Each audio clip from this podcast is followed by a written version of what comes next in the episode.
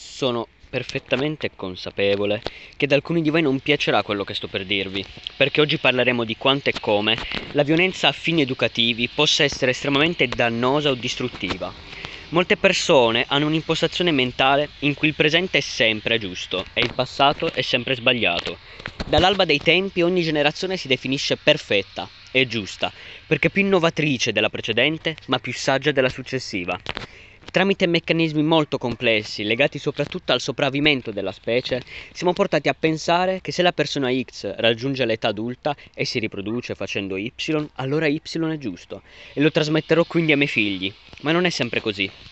Per esempio, tu credi che, adolescente adulto che tu sia, la tua educazione sia perfetta perché hai raggiunto l'età adulta, ma questo è solo quello che la tua psiche ti impone di pensare. Siamo abituati a credere che il nostro sia il momento perfetto, che non possa esistere niente di meglio e che non ci sia nulla da correggere. Ma non è così. Un problema da correggere c'è, ed è la famiglia.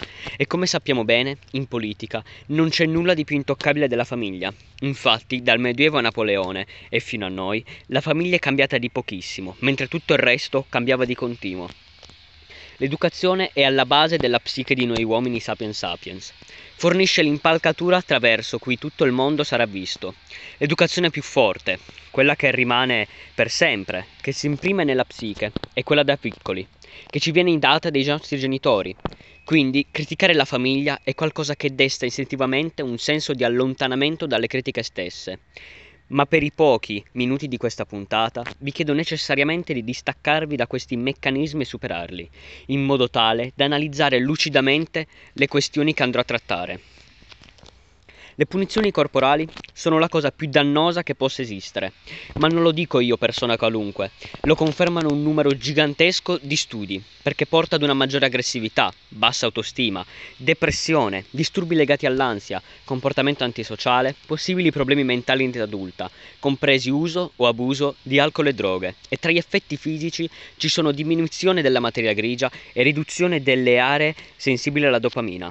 L'ONU stessa dichiara che qualsiasi forma di violenza fisica, psicologica e verbale vada eliminata necessariamente in tutti i continenti, così come lo afferma la Commissione per i diritti dell'infanzia, il Consiglio europeo e tanti altri.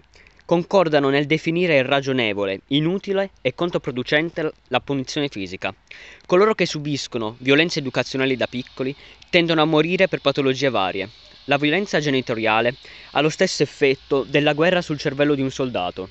I bambini non hanno le difese mentali di un adulto per capire ciò che sta accadendo e le proporzioni fisiche rendono più facili i traumi.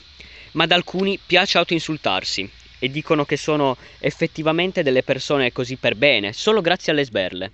Quindi scusa, mi stai dicendo che se non vai a fare una rapina è solo perché se no ti pestano? Se sparisce la polizia vai a fare le rapine? Educare con la punizione corporale non crea un cittadino onesto, ma solamente uno che cercherà di evitare di farsi beccare, rendendo inutile la stessa punizione. Ma gli studi non dicono che se subisci violenze diventi per forza pazzo, criminale e così via. Ricordati che ci sono persone più forti mentalmente di altre e ci sono persone che diventano fantastiche grazie ai genitori e altre che lo diventano nonostante i genitori.